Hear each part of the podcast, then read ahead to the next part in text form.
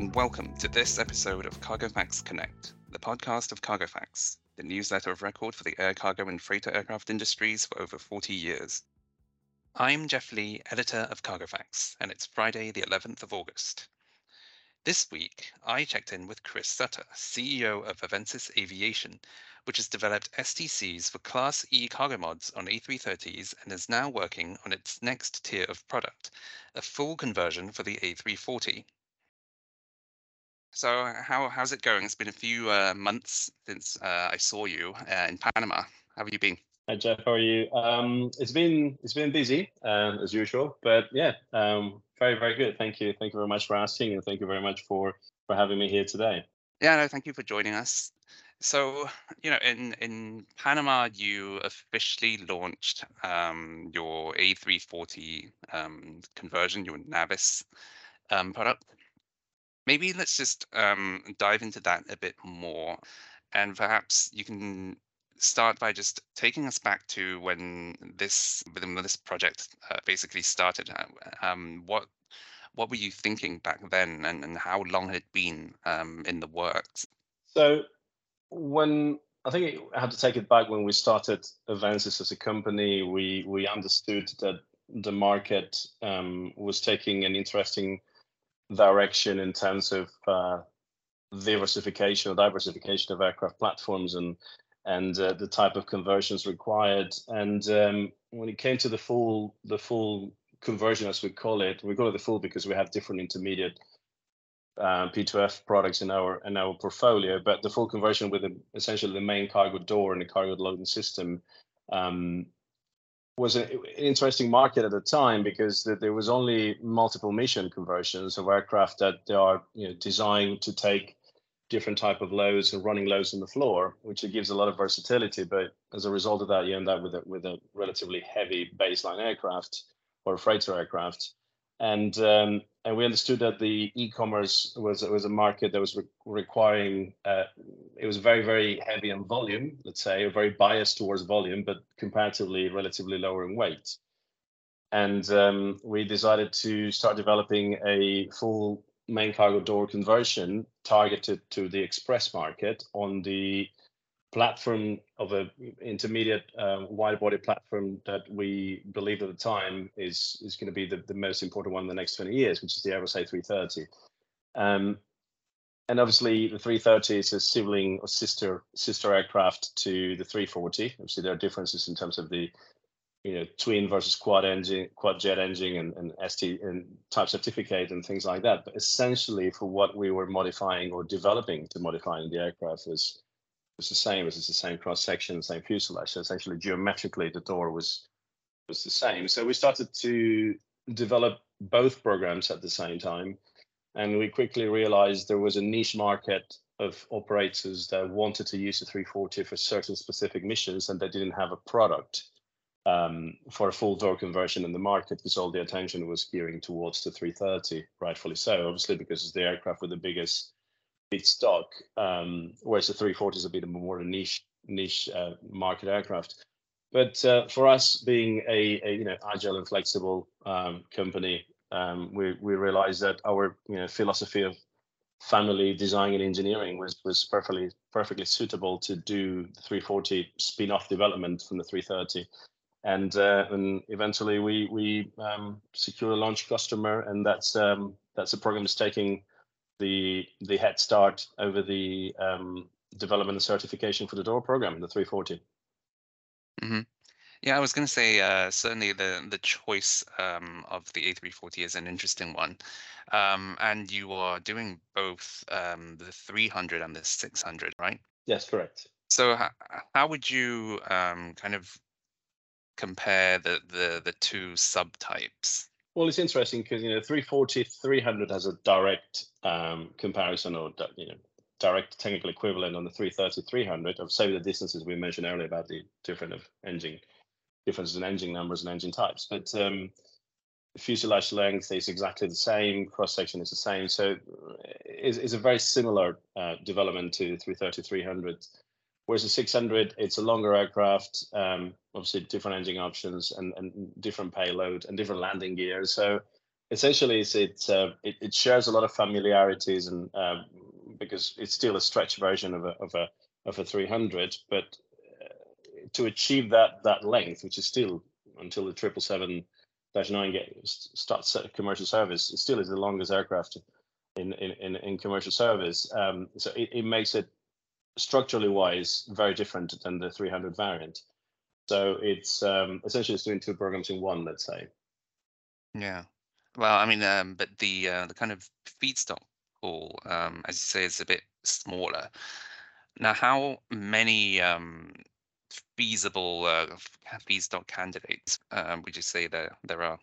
Well, you know, it's if, if you start to scout around the data from different, you know, aircraft intel agencies and you you have different variations in, in numbers of which of them are how many still remain nowadays and how many are, are in worthy condition how many are i think the key element here is how many of the remainder feedstock are a sensible business case to be con- converted. I will just spin it mm. from that point of view. Because technically speaking it comes a point in the airframe life that uh, if you have to put so much money you know go past a d check or or you know put into maintenance uh, condition that um, that will make it a, a sound you know baseline for for a conversion that might not necessarily resist a business case in the end so I think from that from that point of view, there's there's a, an interesting amount of aircraft that can still be converted. Um, still, we're talking about niche numbers, but we're talking about the region of 30 to 40 aircraft, uh, potentially more, uh, and just um, and, and, those numbers are more than enough to keep yourself busy for some time. Let's say. mm-hmm. Yeah. Obviously, um, it pales it pales in comparison with a feedstock of a 330, but we're just talking about different different missions yeah. of these aircraft and different operator types. So you know, we all know that uh, an, an, operator that loves a 330 might not necessarily favor a 340 and vice versa. Right. Well, I mean, and I, I know you also um, intend to basically extend this um, or eventually move on to the A330, don't you? Well, yeah, that's uh, like I said earlier in the conversation. We we started working on both, um, yeah. and we were still working on, on, on 330 we have we have interest in, in on our solution as well um, because from standpoint of scalability, we have customers already have Medius and they are thinking and upgrading that to a Navis, um, so that it's it's um, basically the next the next um, the next phase for the 330 Navis development. Mm-hmm. So um, just where where are you um, on the Navis for the A340? What's what's the um, the latest? So in, in program terms and in program acronyms that we in aviation we love to use, um, yeah. we are past PDR and we are approaching CDR, which is uh, which is a quite advanced stage of development. Obviously, like I said, we we have been developing this this solution for some time on our own R&D. Um, having a launch customer, what it brings is the specifics of an aircraft MSN and the specifics of a baseline configuration uh, so then you start to, to work around that um, to move it forward into um, receiving the STC. So we mm-hmm. are roughly around that phase of the program, which is um, which is relatively quite advanced if you take into if you take into account when we announced it officially. But yeah. needless to say, we've been working on the background for some time. So. Mm. I think I saw a picture of um, what I think is the first um, aircraft. It, it, they uh, they painted it in their your customer painted it in their colors. Um, so um, yeah, also you you recently um, obtained the your STC your EASA STC for Medius, um, your intermediate product on the A330 300. How would you assess that and compare that with the 200, which you got certification for, was it was last year, wasn't it? Yes, we, we, we had it in September. We got the STC for the, the Dash 200. If I remember correctly, it was September last year. And then yeah. we, we soon after we had it for the 300. Uh, I mean, essentially the same aircraft, different length. Obviously, you you have a, a major change of the STC because it's a longer aircraft, different weight and balance, obviously, and that that drives uh, the change of the STC. Um, between 200 and 300 there are minor differences in the ECS system but um, I think all the experience that we we had developing the 200 which is it, it was direct transfer to the 300 so it was it was a quite um, yeah, seamless transition uh, to obtain the STC in both variants. And you know, I'm happy to say that we we're the only conversion house that, that created the concept and certified both both variants at the same time. So Um. It was it was for the, for the challenging the challenges point of view. We had two different baseline aircraft. You know, when, when you start on a on a 330, you can either get a classic interior or an enhanced interior, which changes some bits and bobs behind what you can see uh, in terms of you know brackets and, and, and supporting structure that we reutilized for the modification. Um, I think that we started with a with a classic and an enhanced in the 200, and then we end up with an enhanced in the 300. But um, I think that uh, other than that, it was a continuation of our design philosophy and the application of different variants. Yeah. So, I mean, um, overall, what's the kind of demand for each of those types right now, and and generally for these kinds of um, reversible uh, modifications? I think that for the let's start with the first part of the question. The 300 as a, as a 330 has more appeal to operators nowadays because of obvious reasons in terms of uh, you know uh, increase of payload and, and, and volume. Um, especially nowadays that the the yields have come down to more historical value. We're still higher than pre-COVID days, but we all knew that the the height of the pandemic was was driving values that were not sustainable, uh, and at some point things were going to calm down into more, um, um, let's say, normalized um, you know, yields and, and and cost per kilo um, and profit per kilo as well. So that makes a 300 a slightly more appealing platform um, to operate now because you can get more capacity out of it. Um, and at the end of the day, the, the, the, difference in fuel consumption is not that notorious. Um, when it comes to reversible conversions, I think that our long-term plan was always to develop and certify the intermediate conversion to provide that flexibility, man- that flexibility to manage your asset in terms of if there, if there were freight demand, you can turn it seasonally uh, into a freighter aircraft. If you have PAX demand, you can turn it into a PAX. Still operating that as a Class C without restrictions, or use that as a scale-up entry-level product um, and, and fly it to generate cargo, cargo revenue or commercial cargo revenue whilst the, let's say, Navis with a full door um, conversion kit was being manufactured and the aircraft could be induced at a later date. So for, for our point of view, the strategy was very clear. At some point, the height of the demand for reversible aircraft that we had, let's say, last year, uh, was going to come down, um, especially when the passenger demand was was picking up again, like like it did. But um, we were not concerned about it because that was always part of our product strategy. We knew that we couldn't, um, you know, at, attack the market from a from a intermediate or mid-term point of view. So the the reversible mod still plays a very key role into our customers or future customers that at some extent will have to wait for a couple of years to get uh, induced our aircraft. Um, that means they can have a freighter available, even if not the ability of loading pallets and containers, but they still have a freighter available to operate it. Um, whilst then they can get the waiting list for the upgrade with the door, and that's something then again that is not offerable in the market other than other than what we can offer as a as a part of the Avensis product portfolio. Right. Um, and speaking of of waiting, uh, you know, many conversion um, providers uh, have kind of experienced uh, delays with whether that's to do with the manufacture of kits, um, labor issues, um, all kinds of challenges. How, how are you? Um, how do you envision uh, dealing with these challenges? Well, more than envisioning, we're we're dealing with them head on on a day to day basis right, yeah. with our with our current customers. Um, what I mean by this is, uh, you know, the industry is all interconnected. We are well. I I always say the same thing. We're a big family. So you know, with with the pickup or the sudden, I wouldn't call it sudden, but the not really anticipated um, pickup on the passenger demand because all the projections we're talking about passenger numbers that we have today, maybe in 2024, end of 2024. So it's been it's been quite quick to ramp up. That's put a lot of pressure on new aircraft delivered deliveries that were interrupted during COVID. So resuming a supply chain that was interrupted during COVID is not something that you just can turn on and off. So it, it takes a ramp up time. And that's the same global supply chain that OEMs manufacturing new aircraft and all of all the P2F conversion houses doing whichever product line. This is not only applicable to you know mid-sized wide body. You know we, we have a great relationship with uh, our competitors are doing other other product lines like 737s that we don't do. And you know discussing sometimes the common challenges is that we are all tapping into the same suppliers for some components.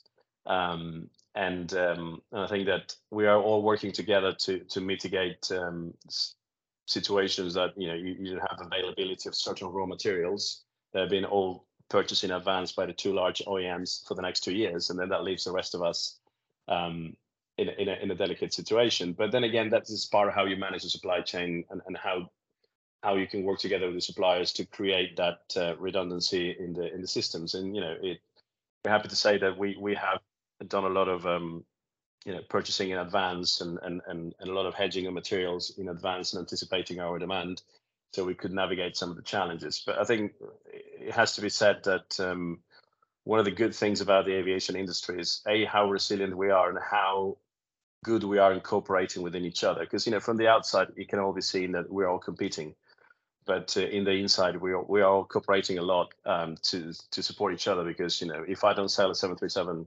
uh, conversion because it's not in my portfolio, I'm, I'm I'm really happy that my competitors are are are able to deliver their products because at the end of the day they're supporting the, the freight industry which i'm i'm part of so um, we all win if we all work together and i think that that's that's been one of the way forwards within this uh, to manage the supply chain crisis is working together and collaborating and and and and the same applies to to the um, the manpower and human resources as well. So um, I think you know, touch wood. Um, I'm I'm I'm I'm happy to say that we haven't been that deeply affected, but we had our challenges, like most of you know people involved doing doing things, not only P2F and other other other components for the for the aviation industry.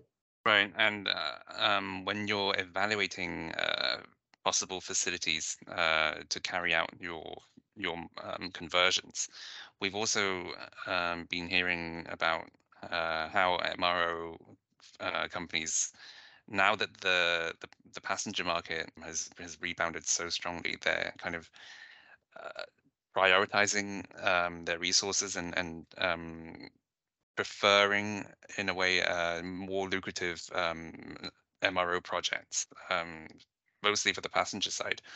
Um, when you know in the past or during the pandemic, they obviously um, turned to freighter conversion work as as a an avenue for for revenue. Well, yeah, that, that, that's an interesting point. I think when when the height of the pandemic, you know, hit the the the operation of passenger flights, as we all know, came to a halt. So that meant that MROs didn't. They have a lot of workforce and capacity. They just didn't have anything to fill them up. So P2F become uh, as, as a, a, lifeline to to keep those um, that capacity um, uh, going. Obviously, now there's a bit of a you know balancing in the in the request from between passenger um, return to service uh, or, or out of deep storage maintenance uh, on top of the normal maintenance of, of, of, your of your schedule. So if you have a flight plan, you, you, have your maintenance schedule to do with your your uh, fleet that is online, uh, and then on top of that you have the conversions. But then again, it's all to do with with carefully planning things because let's not forget the fact that the days of that level of urgency during the pandemic that we all had, as in I, I need your the freighter aircraft for yesterday, so you know we're all running to to get supply chain gear up and and then the, get the conversions um, up to speed. All that has calmed down. And and then i, I can guarantee i wouldn't guarantee but i can venture that or predict let's say that's the right word that this craze now to do quite quick maintenance or, or like deep storage maintenance um, to get your fleet back online to to cater for passenger demands that's going to eventually even out and calm down and then we will end up in this normality where there were slots allocated to uh, seasonal maintenance for um, for commercial aircraft and passenger aircraft, and there were slots dedicated to to we call it heavy maintenance or the heavy checks, similar to what a P- P2F conversion requires. In our particular case, then again, the door program is something that hits mid to long term.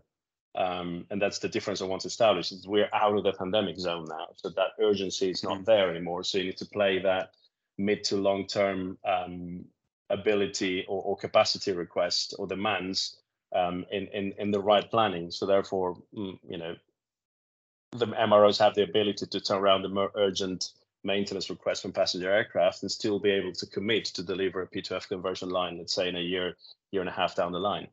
So it's it's all, all to do with planning because at the end of the day, you need we all understand that suppliers are our uh, MROs and suppliers are our partners, and they are now living that that surge in demand from the commercial aviation industry on the airlines industry that we were actually uh, they were quite similar to what demands we were placing on them two years ago.